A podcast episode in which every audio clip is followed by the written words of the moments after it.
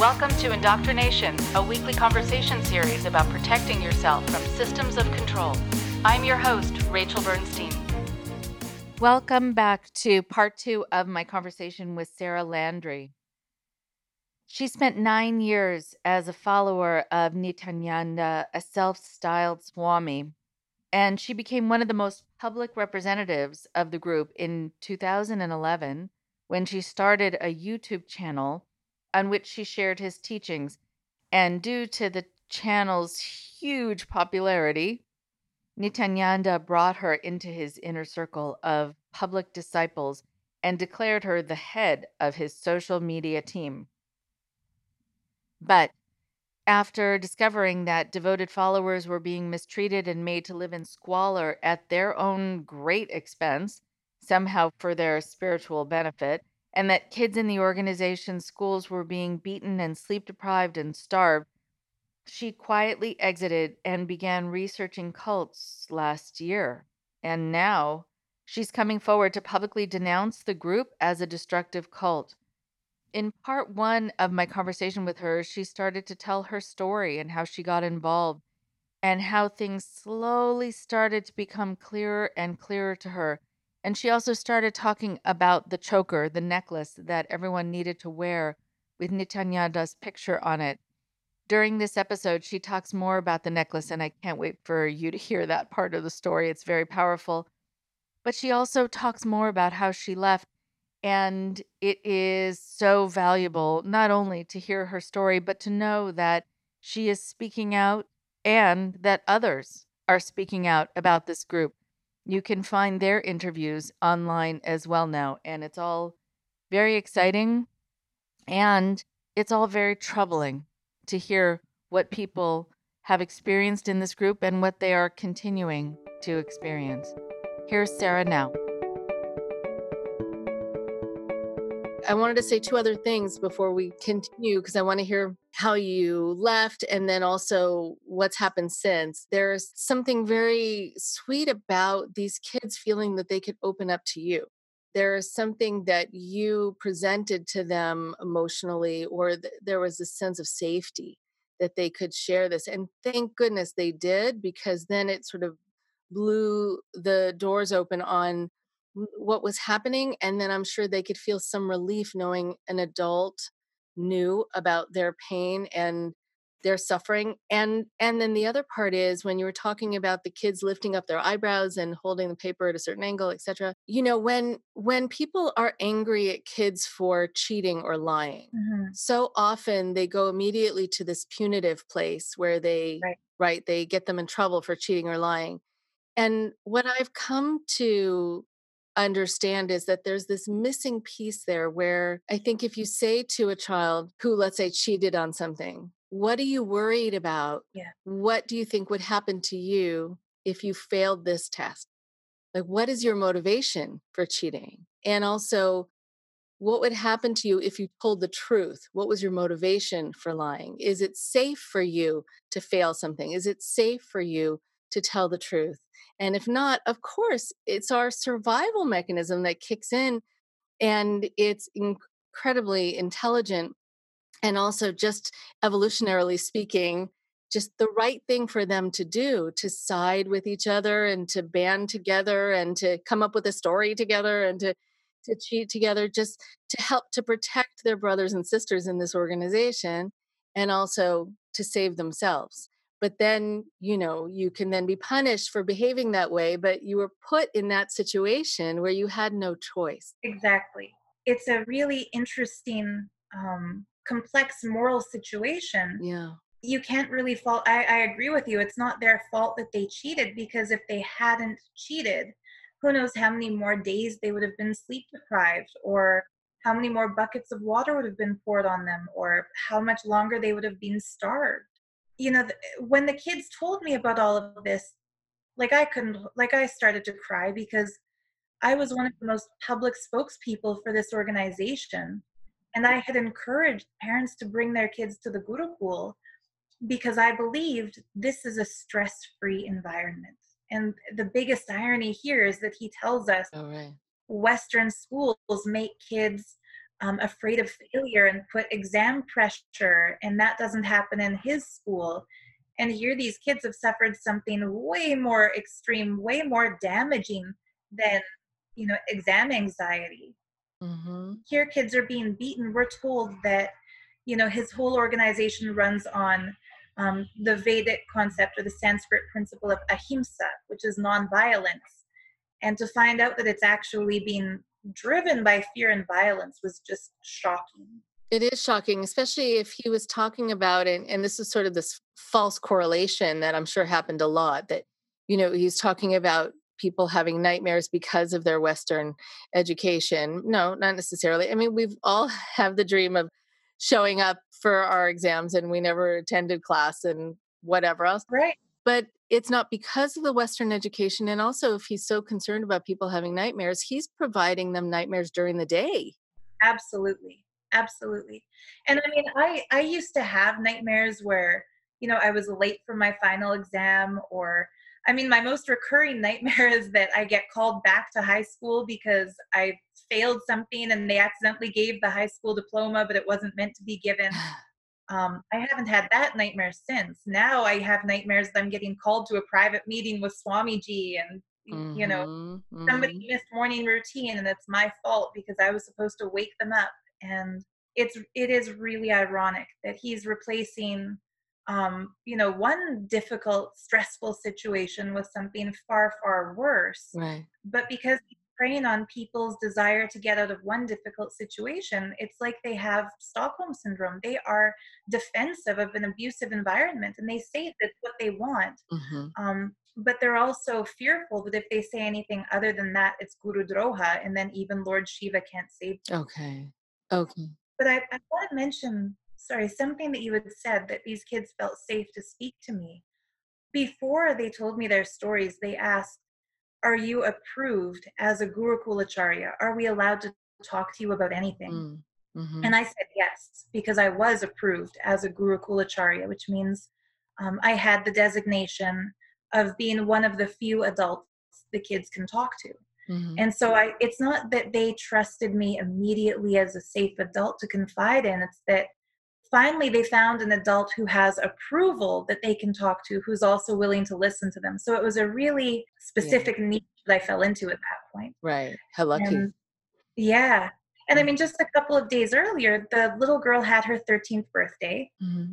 and we celebrated her birthday i made them all um, chocolate chip pancakes and it was the first time they had eaten anything like that in years mm-hmm. um, because we weren't allowed to eat flour or yeast or sugar. So imagine trying to make a birthday cake with no flour, no yeast, no sugar, no eggs, no milk. And I'm still a vegan. I, I still believe in animal rights, but um, I think it should be done properly with the right protein and the right nutritional balance. Right. I found rice flour and I found like a, a yeast free version of baking powder and sugar free chocolate chips. So I did the best I could for her.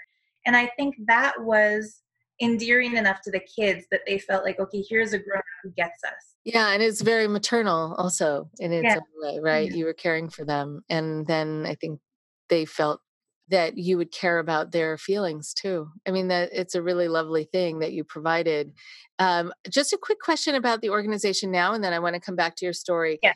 And what is the size of the organization now? What's happening now? And then we'll come back.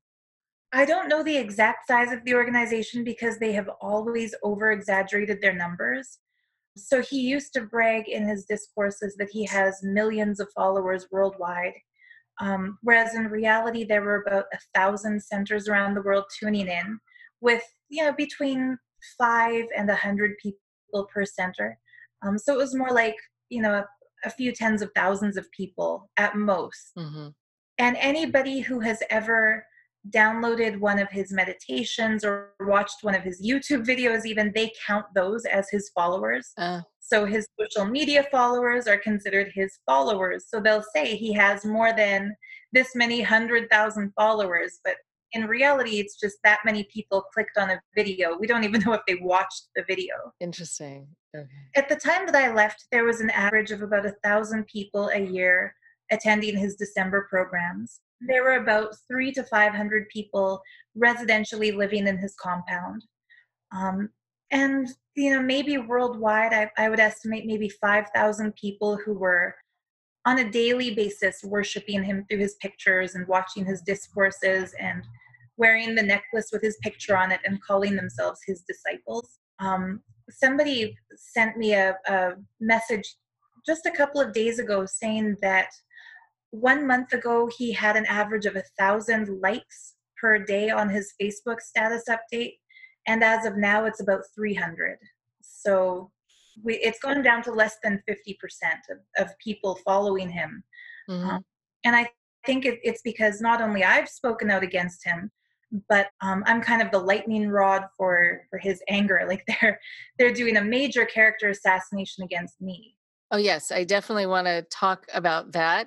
I want to I want to have you talk about how you left and what it was like to leave if you don't mind and then we can get into that. But I think you know just by you using phrases i wrote down that he sent you pornographic pictures on facebook messenger right? So i mean that's enough right to just already think this is probably not the most spiritual community but uh and it's jarring even as you're you're hearing somebody say that that here this is this enlightened being who is doing something like this and i'm sure there are more stories like that um and because you know with in the essence of a limited time that you know you're having to pare down all of the things that did happen. But so, what was the impetus finally for you to go?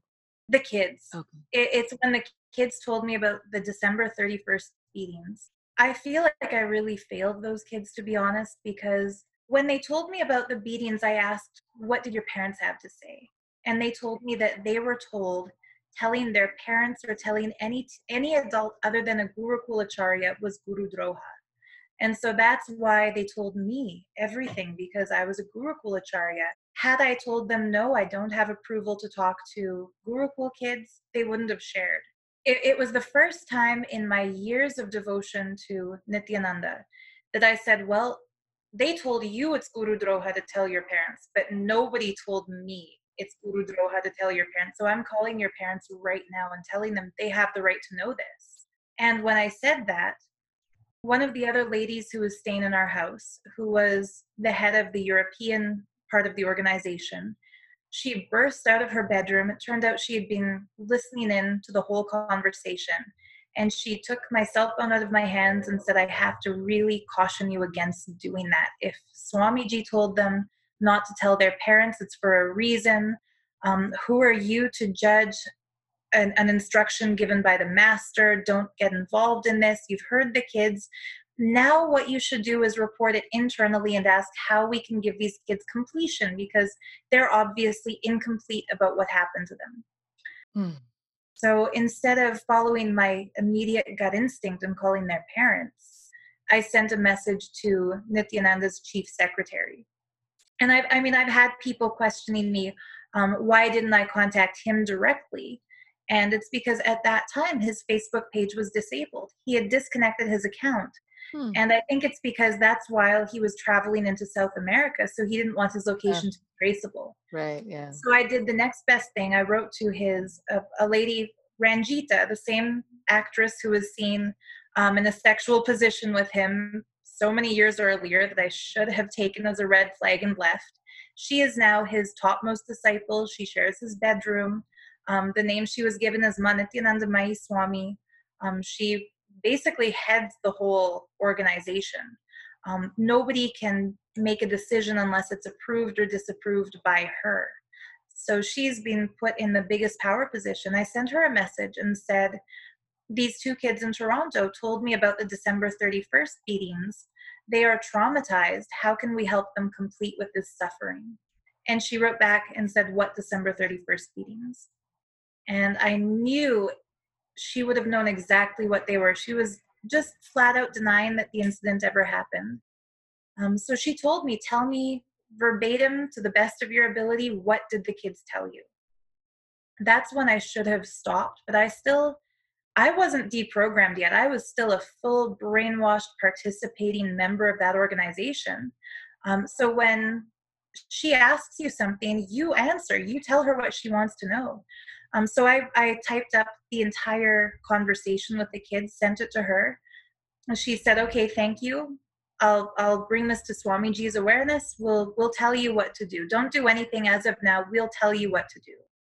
And the next morning, before when I woke up in the morning, I asked um, my housemates, "Where are the kids?" And I was told, "Oh no, their their Gurukul uh, mentor loaded them into a taxi and took them to the airport this morning. They were told not to talk to you." And that was the last time I saw these two kids. And so they were immediately sent back to headquarters in India. Um, I did contact their parents. Um, the mother of the boy said, yes, the kids are traumatized. Um, a lot of them don't want to be there anymore. She took her son back to New York, but she still heads one of the local chapters of the organization there. Um, so the kid is not physically in the school anymore, but his mother is still a spokesperson for the school. She still advocates it. And the parents of the little girl, um, when I told them what she had told me, um, in return, her father made a YouTube video saying, How dare um, this abusive Sarah Landry talk to my daughter without permission from the parents? Who does she think she is talking to a child without parental consent? And I mean, I, I have videos I made with that man and his kids saying she's like a big sister to them. So it, it's ridiculous. Instead of you know owning that the abuse happened to his daughter and investigating and, and helping her the top priority for people in that organization is saving face like don't say anything or do anything that makes the guru look bad mm-hmm. So it, it's sad like in a way it's good that they told me what happened because now i can speak out against that school and maybe um, discourage parents from sending their kids into that toxic environment. Um, but unfortunately there's not really much you can do for kids if their parents know the abuse happened and they're defending it.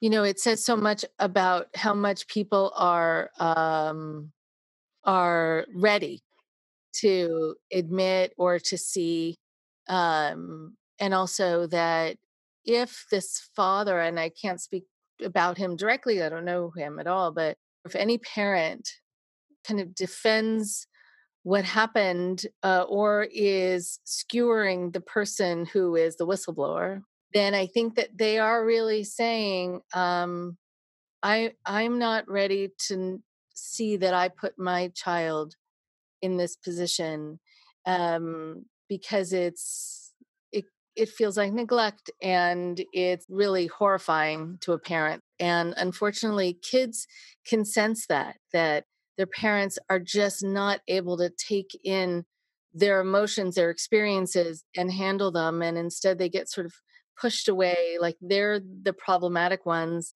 they're the squeaky wheels. And, uh, you know, when you've had trauma and then you get blamed and then you get isolated, and, you know, it leads to a lot of serious depression, actually. Absolutely. Absolutely. And I mean, a lot of the kids in that organization are visibly depressed and you know another thing that the guru says he says that psychiatry is the greatest evil on the planet um, that going to a therapist he said therapist if you break down the word it's the rapist they will psychologically rape you. So he discourages people from going for professional help and sets himself up as if he is the only one on earth qualified to help somebody with a psychological problem. So you know, he has spoken out against pharmaceuticals, um, which is ironic because he himself, like a one of the other whistleblowers who hasn't come forward yet, told me that um, he once saw a bottle of Viagra on this master's nightstand. So he talks against the pharmaceutical industry, but he's on heart medication and he's on diabetes medication and who knows which other pills he's taking. Mm-hmm. Um, but he tells other people that if they take medication, it's an incompletion. They should be able to heal their body through yoga and meditation and super consciousness. Mm-hmm. He also finds clever ways to disguise the sleep deprivation. Mm. Um, one of the one of the ancient powers described in the Vedas, which is like a source book of Hinduism, um, is the power to go beyond sleep. It's called Kutakesha. And so he tells us, master the power of Kutakesha. The only way you can experience Kutakesha is if you break your sleep patterns. So don't fall into the laziness that tells you you have to lie down and sleep every day. It's it's not necessary. Um, and he tells us that as far as eating is concerned, there's a power called um, nirahara, going beyond food. So here are, you know, scrawny people not eating, not sleeping, they're sleep deprived, they've got huge black bags under their eyes, and they're making videos um, without smiling, without any radiance. Like it, they, they look like shells of their former selves, and they're saying, I am so happy to follow His Divine Holiness, Bhagavan Paramahamsa Sri Nityananda Swami, and I condemn this Sarah Landry for trying to lead people to hell by speaking against my guru. Like I've, I've had people sending me the videos they've been making these days, and it's sad. Uh, it's it's like trying to refute what I've said. He's proving what I've said by making them do these videos, um, including kids and including adults. And the way he's attacking me the first thing that he did was he quoted a Hindu intellectual called Rajiv Malhotra, um, who is basically a, an academic activist for, for Hinduism in universities, for equal representation. So, Rajiv, I think he's based in Princeton.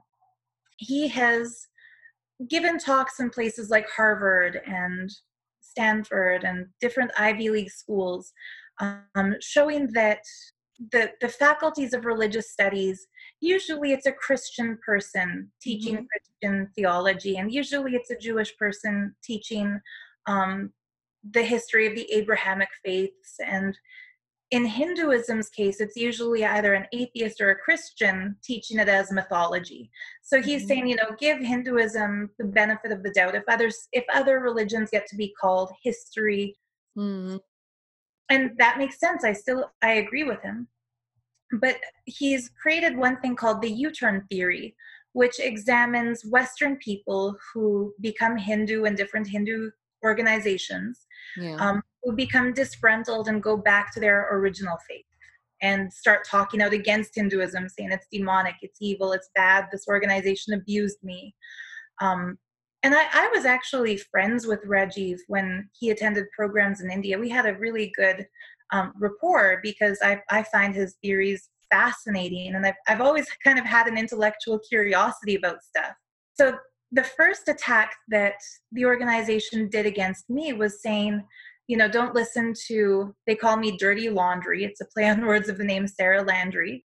Um, you know, dirty laundry is a typical U turner. She's rejected Hinduism, she's gone back to her original beliefs, and now she's an anti Hindu element. Okay. So they lumped me in the same category as previous whistleblowers, anti Hindu element. And it's ironic because I, I haven't gone back to the Catholicism I was raised with. I still feel a, a love for Hinduism more than any other religion. That hasn't really changed. It's mm-hmm. more like I recognize that this is a destructive cult within Hinduism or, or trying to claim ownership of Hinduism. Right. And somebody has even reached out and asked Rajiv to comment, okay, is this a U turn? And he said, I don't have enough details to determine that. Okay. And here he's a man who was a very devout follower of Nityananda. I take his silence as telling. You know, they're they're trying to attack me using his theory, um, but even he's not saying that this is a case of of that theory. Okay.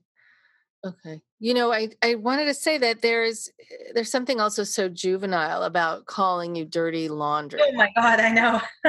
right? my little cousin commented on that saying everybody in our family got called laundry at some point. Right? I mean like, okay, really, how original, you know um, but also how juvenile, how you know, just getting mad in the sandbox kind of feeling it has about it. For sure, it doesn't raise the bar on their argument against you; it lowers it. And if that lowers it, get ready to hear even lower because oh, okay, okay. that's okay. the most intellectual of their character assassination attempt. Wow. Um, okay. They have also called me racist and said that I'm um, the post where they called me racist, they said, Here comes the white racist savior of the Hindus.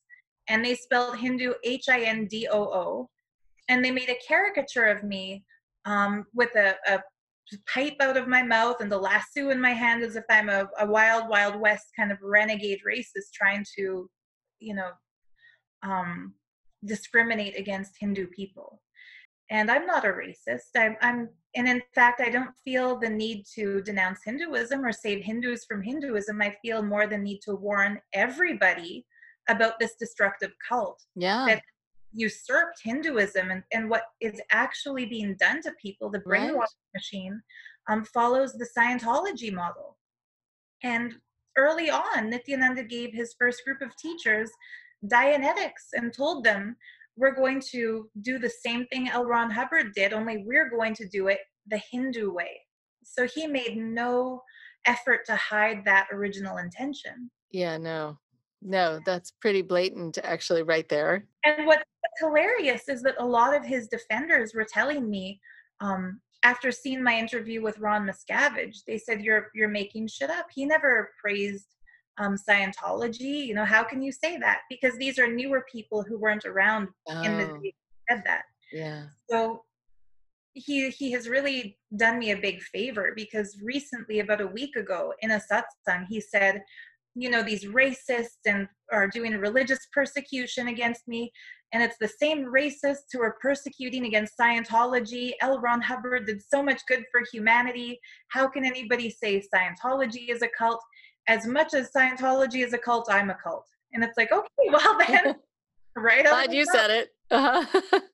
and, right. and one of my friends recorded, and I'm paraphrasing, of course, but um, because I don't want them to call me on the technicality and he say he well what he actually said was right but basically the message was that yes that was the gist and, yes and good okay. thing like one of my friends was audio recording that discourse oh uh-huh. Um, his technical team deleted that from the version that actually got uploaded.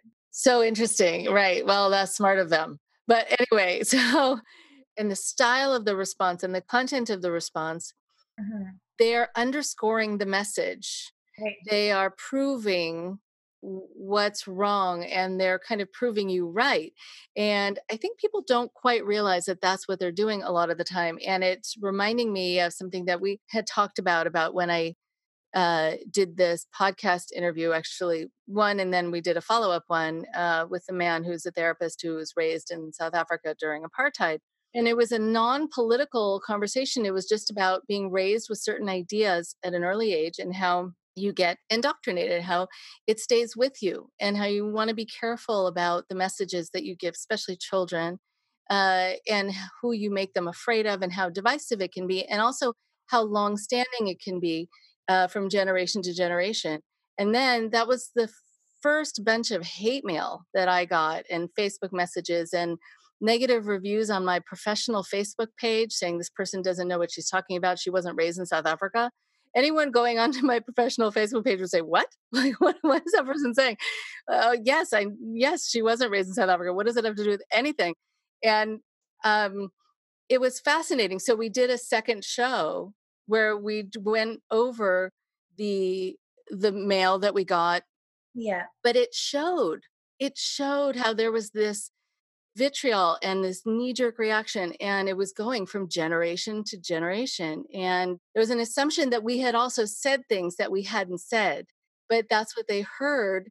And that's when you know someone has gone into this sort of automatic way of thinking without really taking in what's really happening and what you're really saying and what you're not saying. Absolutely. It's, it's it was fascinating for me to see that, but also fascinating to see that they weren't aware of how much they were they were sort of yeah saying yes she's right she's right this guy who she's interviewing is exactly right this is what happens. Yeah.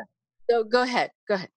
Yeah thank you. No it just it just reminds me of trevor noah i i haven't read his book but he wrote a book called born a crime talking about being in an interracial family during apartheid and yeah it's it's just when people don't listen to what you're actually saying they will try to demonize you based on what they assume you're saying if it conflicts with what they believe right. and this is what's happening now by the whole nityananda sangha mm. and i know from my experience there everything they're saying to attack me is carefully orchestrated by nityananda himself um, throughout my entire time there as a sannyasi, whenever somebody criticized him online or um, made fun of him, whether it was a, a simple comment on something of his saying, you know, this is silly, this is stupid, this isn't authentic Hindu, or whether it was something more grave, like filing a rape charge against him, mm-hmm. he mm-hmm. would gather everybody together in his courtyard and tell us we're going to war. Go to this person's profile, start um, start flagging the profile as fake. Let's get them kicked off Facebook. Let's get their YouTube video taken down. And he even had a team called, at first it was called the Smash Team, and later it was called um, ACR, the Abusive Content Removal Team. And he would appoint people on these teams and also the Trishul team. He had three different teams for this, where he would instruct people on specifically how to assassinate somebody's character. And, you know, one of the most famous examples of this, there's a lady named Teal Swan, mm. who, you know, arguably also a cult leader. Um, she wrote a book called The Completion Process. Wow. And Nityananda was insulted because he felt that he invented and owned yeah. the, the words completion process because that was his teaching. Mm-hmm. So he told me, he called me specifically and he directly told me start looking her up find as much dirt as you can find on this this teal swan and make a video and attack her. And he said use 80% facts. You know prove that she stole the completion process from me. Prove that she's a plagiarist.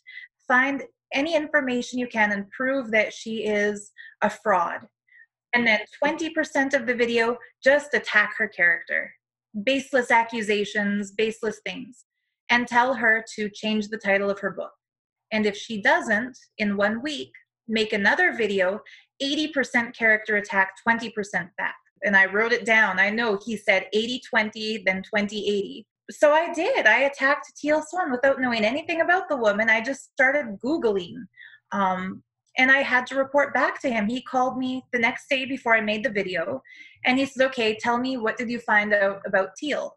And I mean, other people in his cult would have said I was so blessed. I had this personal assignment from him and I was called to his courtyard and he was speaking to me one on one. But I told him, okay, well, I found out, you know, she's been divorced three times, about to be divorced for a fourth time is the gossip. And he started laughing, ha ha ha, she teaches relationships, but she's divorced, stupid. Like, okay, put that in your video, put that in your video. And you know, I, I, kind of felt like a like a sleazy yellow yeah. journalist doing this, you know, digging into somebody's past. And just because my guru was was egotistically injured that she's titling her book something that he thinks he owns. Exactly.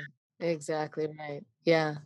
I've, I've come across a lot of forums where people feel they've been hurt by this lady's teachings. Mm-hmm, but mm-hmm. that doesn't justify making fun of her personal traumas or you know attacking attacking her without even knowing her which is what i was instructed to do mm-hmm, mm-hmm. the way that his current followers are attacking me i know the way that machine works it is his personal direction and he thinks this is going to silence me. And I, I, think it's kind of funny. Teal's book got published by Hay House under the title The Completion Process um, despite his bullying and harassment. And he even had the legal team send her a cease and desist letter saying she can't use that title, but she went ahead and did it anyway. Uh-huh. Now I think that's pretty cool. And in the same way, I'm going to keep going ahead anyway, speaking out against his human rights violations and his sexual predatory nature and you know all the narcissistic tendencies that I, I observed in him um, and the more they the more they make fun of me and demonize me and criticize me the more i feel the need to keep pushing back against them mm-hmm. because otherwise it's letting a bully win mm-hmm. they have they've created a meme or not a meme because it hasn't gone viral but they made a doctored image of my face morphed into um, a demon face like they've uh. Copied and pasted features from I think this thing was called Blue Whale. There, there was some kind of a of an intranet um, suicide pact website that this guru used to speak against, where um, it tells people unless you kill yourself, this demon is going to attack your family. So they have they've taken a picture of me and put the features of that demon onto it. And he has announced to his whole organization anybody who listens to me is going to die so that's their latest spin is that Um, he said that he's leading people to Kailasa, which is like Hindu heaven. Not Hindu heaven. I don't want to sully Hinduism with this, but it is right. the, the abode of Lord Sadashiva and his wife Parvati.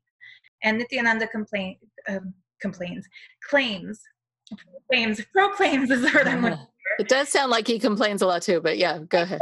Too. That's probably a good Freudian slip. He, he thinks that anybody who follows him is going to Kailasa, and anybody who follows me is going to hell. And it's it's ironic because they've called me cult leader Sarah, starting a cult of anti-cults. Um, they've accused me of being a fanatic against cults, and the reason is they claim that I'm trying to start my own cult. Um, they found a, a, Catholic bishop in Germany um, who I was connected to for under a year because he reached out to me through my YouTube videos asking me about Hinduism.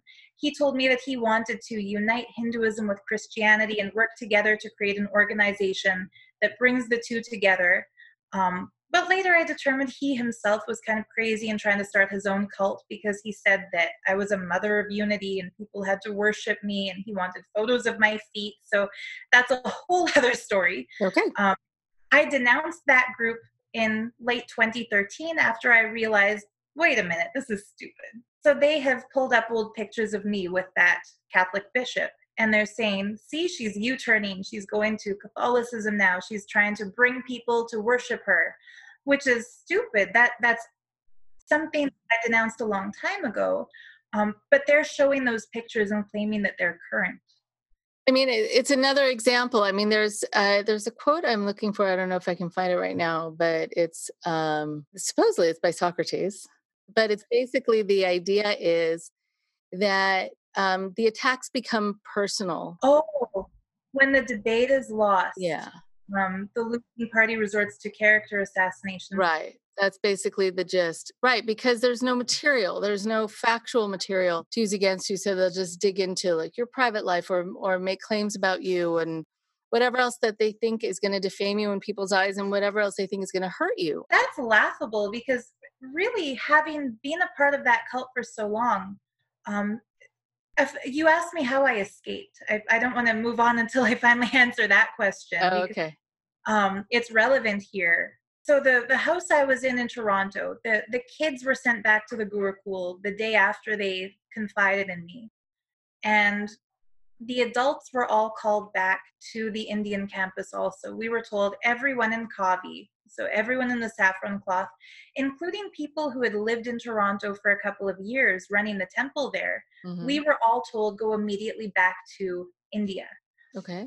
So um, they'll jump all over this one and say dirty laundry is a liar, but I, I lied and said my visa's expired. I need a new visa, so I can't go back immediately.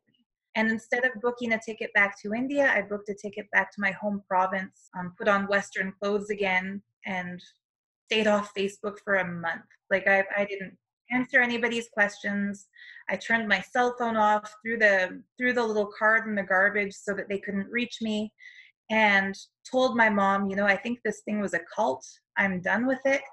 Um, I was really blessed that A&E showed a marathon of Leah Remini's Scientology in the aftermath, and I caught myself relating with everything everybody in that program was saying. Like, oh yeah, oh the whole that's sacred arts um you know? Right. being made to wear black clothes and not talk to anybody. Oh that's cheetah. like I, I could see how everything that was done to those people was being done to us. And we wouldn't have thought it's a cult because we're not being told um, this is the model for making people obedient um, indentured slaves. We're told this is hinduism. Got it. Okay. Really a, a strange cycle because you think that you're experiencing culture shock when in reality it's it's your your inner self rejecting this indoctrination process. Right. So what did you do? I mean here you were you told your mom and you're watching Leah Remini and then yeah you yeah. know, you're used to i mean i guess what i mean is mm-hmm. in terms of healing but also you were used to being very busy doing a lot of things. Suddenly you're out and oh yeah I slept like 10 to 12 hours a day for about a week. Um, you know, just it felt like uh, it felt like really extreme jet lag, but you know, I think I didn't want to be awake and thinking about these things. Right, right. Um, and you know, my mother, I, I had brought her into the organization, so she attended a lot of the programs, and she said, "Well, you know, they definitely run it like a cult, but that doesn't mean Swamiji is bad. You know, Yeah, maybe it's people doing a bad thing." Okay. And so we were both kind of on the fence about whether, you know, maybe he made those kids get beaten to break their incompletions. They're going to be leaders of the future. So maybe they need this, you know, toughening up. We don't know. Mhm. We can't make any comment because that's Guru Droha. So let's, I, I went into um, withdrawal from the public eye. I built my shop back up. I have an Etsy store where I sell jewelry that I make. And I just started being very focused on what do I want in life. You know, slowly, like for the first four months after getting back, like until about January of this year, I left August of last year. Mhm. And it took me until January of this year to take off something called a kanta mala, which is like a choker tight mala with Nityananda's picture right here. And he told us that unless we were wearing that, we had to wear it 24 7, like sleep in it, bathe in it, wherever we go, whatever we're doing, we cannot take it off, is what we were told. Mhm. Um, because if we take it off, we lose his protection in life. So it's a really superstitious Yeah, very. practice. There, there were a lot of superstitious elements to his cult. Um, so finally, one night I was chatting with a, a friend of mine after going back onto social media who had also left the organization. And I told her I, I just feel like I'm still, I, I told her that I felt not like I was free, but like I was on a long leash. And at some point, if he reaches out to me in my inbox and calls me back, I might get sucked back in. And at the time, I should mention I had dreadlocks. We all had dreadlocks. It was mandatory. Um, everyone following him had to get dreadlocks. And so she told me if you feel like you have to shave your head and take off all the jewelry, do it. Free yourself completely. Um, so in January, I finally took off the little necklace. And it's so strange because where his picture is in Hinduism, that's called the Vishuddhi chakra, or the throat center. Um, when I took it off, I felt like I could breathe again for the first time in a long time, and like he wasn't owning my my vox or my self expression. It's amazing. And I mean- I, I didn't go to see any any therapist, but I started binge watching YouTube videos about cult deprogramming and just whatever was said in those videos, I tried to implement it for myself. And I, I spent about a week just watching those videos and one by one, like drenching my dreadlocks in a solution of um, hair conditioner and coconut oil, and then just working out all the Right. knots. Mhm. It's a miracle I didn't lose all my hair. It is a miracle, actually. And why were dreadlocks important? he said that in traditional agamas, the, the Shaivite Hindu scriptures, those who are Shiva's putras, his inheritors, are described as jatadaris, people who have dreadlocks. And so, if we wanted to be inheritors to Shiva's um, mystical spiritual powers, we had to become jatadaris. And I mean, the, the lies he tells in his organization I don't want to go off on a tangent, but th- this is something that still strikes me as a red flag I should have paid more attention to. The night that he got dreadlocks was the night before a program in Thailand called Nityanandoham. And I was in his bedroom because I was going to be on stage the next morning introducing the program to all the participants. Mhm. And as I was having a meeting with him, there was a local Thai lady doing his dreadlocks. So one by one, she had like a crochet hook and she was matting his hair. And he had a team of people called Mahants and Sri Mahants, like the highest ups in his organization, um, were sitting on the floor of his bedroom, just knotting together these fake hair extensions, these big giant dreadlocks for him. And you know, I, I was kind of laughing and said, So, Swamiji's, you're getting dreadlocks. And he said, Yes, Ma. Um, it's going to be a big surprise for everyone tomorrow. And you also can get dreadlocks if you want. That was before everyone in his organization had them. Right, right. And he said, If anybody asks tomorrow, none of you say anything. Just say that these appeared on Swamiji's head. And I actually had the audacity to question. And, and I said, why do we have to pretend they just appeared when real miracles are happening? Like, can't we just say that we spent all night working on them? Mm-hmm. Um, and I mean, that could be my predisposition towards honesty, but I was raised to believe that a lie is wrong. Um, so, and he just laughed and he said, if you don't want to say that, then don't say anything. Let them. Appeared on Swamiji's head. Right, right. It's incredible. Incredible. Yeah. So, right. In retrospect, as it happens in relationships, in families, in a lot of different situations, so you say, uh huh. Oh, yeah, right. There was that. Oh, right. There was that moment too. And, and, but there's so much else going on. Yeah. And then you were going to be on stage and, you know, you get kind of propelled into the next moment. And then it's hard to hang on to what's happened in the past. I know we need to finish up, but I was just thinking, is there a, is there a, just kind of an ending point that you want to be able to make and also to help people know where to find you if they want to find out more information about what you're doing. Thank you so much. Yeah i think the end point i'd want to make is that um, i'm extremely grateful to other people who are also getting out of his cult now and speaking up and sharing their stories. There's about um, three so far who have made their own youtube videos um, about the the experience they had in that cult and why they chose to leave. And there's now a, a survivors Facebook group that somebody else started who when I first published my video speaking out against it, he was active in the in the comment section saying you're such a liar. How can you say this? Nityananda is Shiva. This is horrible. You're committing guru droha. Um, when he actually watched that video, he realized he knew one of those kids and he said he just started to cry and, and understood mm. the truth. So he he did a full turnaround um, and started this Facebook group called nithyananda Cult Survivors Official. And it's not a place for people to learn about the cult abuse. It's really meant just for people who survived and got out of that cult. Um, it's like a support group. Okay. Um, but I'm really impressed to see there's over a hundred people in there now sharing how they got out of the cult. Wow. And you know, for anyone who's still on the fence, like, um, I'm getting a lot of private messages secretly from friends and relatives of people who are sannyasis for him right now, living in his monastic order, who are mourning the loss of their loved ones, saying, you know, they won't respond to my messages. Um, when they go to renew their visas, instead of coming back to their homes, they go to places like Nepal or Sri Lanka where he has centers because they're not allowed to go back to family. Um, and they're asking what should they do. Um, mm-hmm. so I think you as a as a therapist who specializes in in cult abuse, I, I think that all of those people should go talk to you, talk to other credited professionals because we were all lied to and told that psychology is dangerous and abusive and it'll destroy you. But in my experience, all the professional um, advice that I've, I've found online has helped me to get myself sovereignty back.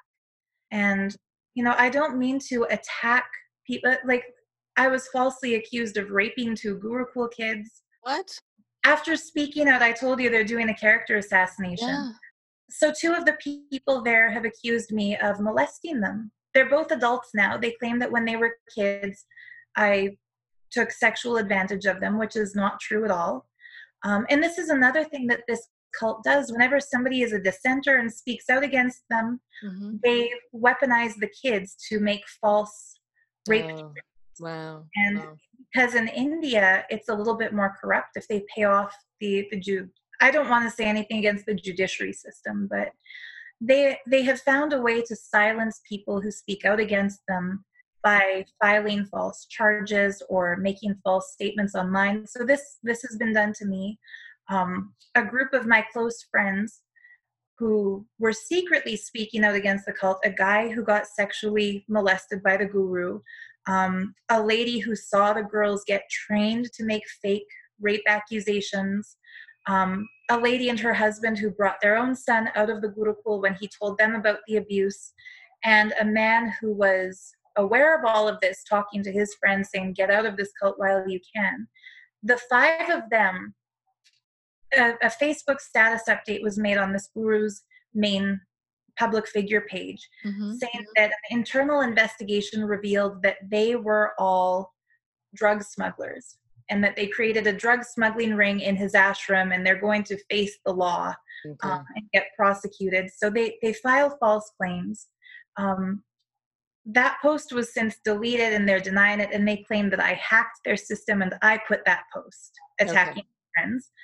Um, Yeah. You know, it happens it, so often that the these claims are made that are so out there that you know you think, how do I even prove it or disprove it or anything else? I know it's so it's so crazy. I mean, I guess what I want to say, and then you can let people know your contact information if you want them to be in contact with you. But I, I want to say, just in in closing, that y- you have a lot of bravery, and the the hard part is that it shouldn't take bravery no, it should be that you get to get involved in uh, an organization and then you get to choose to leave it and that should be the end of the story and that if you've had bad experiences you should be allowed to tell them because you have the freedom to share that but it just follows you because they can't um, let it go somehow that you've left that you're living a good life you know i think also defaming you and and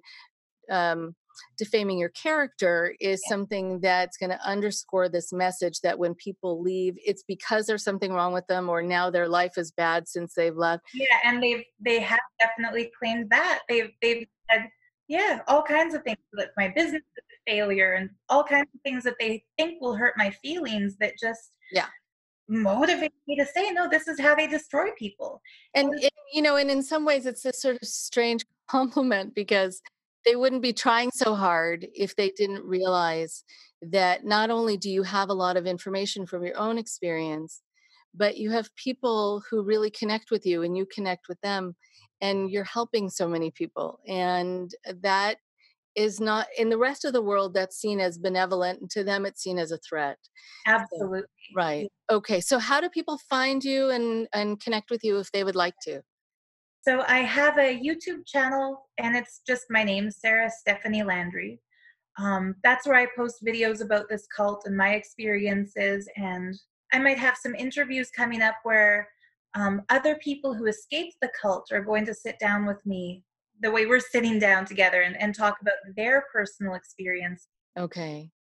Well, I I thank you for all of your time and for the work that you're doing. And I'm, you know, I it's interesting because not that I was involved in it all, but I, I am sorry that your experience wound up being the way it was, that you had devoted so much to this organization and had become the voice and the face of the organization. And that shows something about how much it mattered to you and how much you cared. And and then you were put in this impossible situation because it wasn't what as from what you're saying it wasn't what it promised to be and in fact went so far afield that you couldn't then in good conscience do pr for it anymore so i, I think it's really good that your conscience guides you and um, and i hope to be able to talk to you again Me too. It's been a pleasure. Thank you so much. you're welcome you're welcome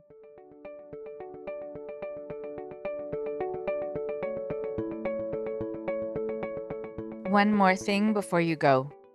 I know that Sarah's story covers a lot of ground, and I'm so glad that you got to hear part two today. It's so interesting to hear about all of these superpowers, so to speak, that people in cults supposedly have or have to have, and how they have to find a way, both the children and the adults, to try to prove to the leadership that they have them. It's a terrible situation to put people in because these quote unquote abilities are not humanly possible. So it's all too easy to fail and be ashamed and feel that you are less than and have to find a way around it. Like the kids who would sneak a peek under their blindfolds in order to actually see the words on the page, but seem like they were reading while blindfolded because being in this group and being a devoted member was supposed to give you that superpower. I could talk about that for quite some time, and maybe another time I will. But I do want to shift gears a bit and speak about what Sarah has been going through because of telling her story. because she was such a prominent spokesperson for the group, then it is very embarrassing for the people in the organization and especially the leader to have her, the one who represented the group to the public, now exposing what she saw, what she knows, and what others were exposed to there, and what she wants to be able to let the public know so that they can make a more fully informed decision about this organization. Cult leaders and controllers are experts at false and misleading defamatory backstories. In order for them to justify why you left them and uphold the idea in people's minds that they are perfect and there would therefore, in that equation, have to be something wrong with you, something troubled about you, something misguided, something evil or deranged or less than about you if you have left them. It's just another form of the kind of quote we hear from abusive partners like, well, fine, leave me. You're not lovable anyway, and no one would put up with you like the way I've put up with you. So, what that person is really saying is, I'm hurt. I just can't admit it. And I'm shocked that someone has seen through my facade.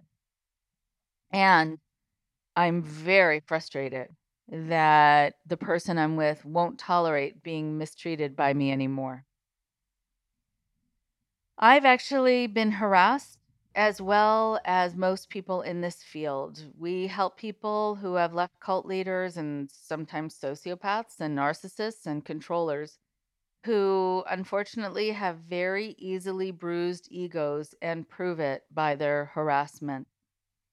And they're insecure. And frankly, I, I see that they have an emotional immaturity that causes them to misbehave and their inherent feelings of entitlement do make them harass with abandon because they feel they will get away with it and they will have success in silencing their critics, and sometimes they do.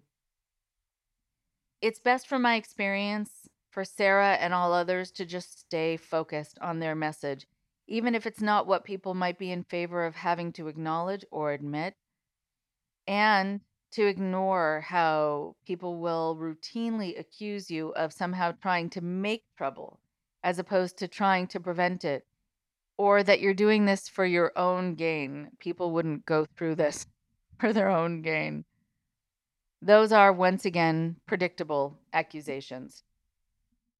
Those who are trying to defame you, who know you personally also, will know which kind of accusations will hurt you the most. So they know what matters to you and what your ethics are and what you're most sensitive about. And that will actually help them craft the accusation against you for maximum emotional impact to you. If you know that, then you'll know how the accusations are actually quite predictable. And they're frustrated that they can't control you now or stop you from exercising your constitutional right of freedom of speech. Socrates said that when the debate is lost, slander becomes the tool of the losers. And when there are personal digs about your character rather than any kind of proof that you're wrong about the content of your message, then the people who are harassing you don't actually have any material to use against you and are grasping at straws in order to just hurt you. And that's when you want to and need to ignore it all if you know that what you're doing now is actually helping many, many people. I'm sure Sarah and others will not be surprised to know that I have received responses to her first interview that were personal digs. It's something that happens quite often with those who are sharing their experiences and pulling the curtain back so that the public can look in and see what's happening in a group or behind closed doors something that the group or the leader has gotten away with for far too long. So, as I will with all of my guests, I will protect her as much as I can and protect her reputation and make sure to put those comments in perspective for others who might be persuaded by them. And just so you know, and this is a little behind the scenes and trippy kind of information for all of you, I have clients right now whose job it is to defame me, whose job it is actually in their group to defame anyone who is trying to educate the public or to do counseling with people who have left their group. And these are people who are out emotionally and spiritually, but not necessarily physically from their group because they still have to play along and uphold their responsibilities so that they are not harassed themselves, so that they don't lose their families, so that they don't get attacked. They haven't let people know yet that they're planning to officially leave themselves because they know as soon as they do, their life is going to be mm, hell, at least for a period of time. So there are times that I actually get private emails from people letting me know ahead of time that they feel wrong about what they're mandated to have to say and do. And then I see that they're posting something about me or about my guests, but I understand. And I'm glad that they told me ahead of time. And they feel terrible. But as of yet, they feel like they don't have a choice. You want to keep that in mind when you hear or read some of the defamatory remarks about me or about some of my guests. Some of those people are stuck and don't at all mean what they say and are put in a terrible situation to have to write something or do something that is truly against their conscience, at least for now. I hope one day they're able to break free, but I tell you this so that you can take some of those defamatory criticisms with a grain of salt, a huge grain of salt, and know they're coming from people who are just as trapped as Sarah once was. Talk to you next week. Indoctrination is available for download on SoundCloud, iTunes, Stitcher, and more. Please support Indoctrination at patreon.com slash indoctrination. Subscribers receive bonus episodes, interviews, and other cool goodies. Send us an email at indoctrinationshow at gmail.com. Thank you for your support. And if you can't become a paid subscriber, I will be so grateful for any and all support that you show. Whether it's subscribing on SoundCloud, YouTube, or Patreon, or giving us a like on our indoctrination Facebook page or following our Twitter and Reddit feeds. Thank you for keeping up with us and for keeping the show going. Until next time, Rachel.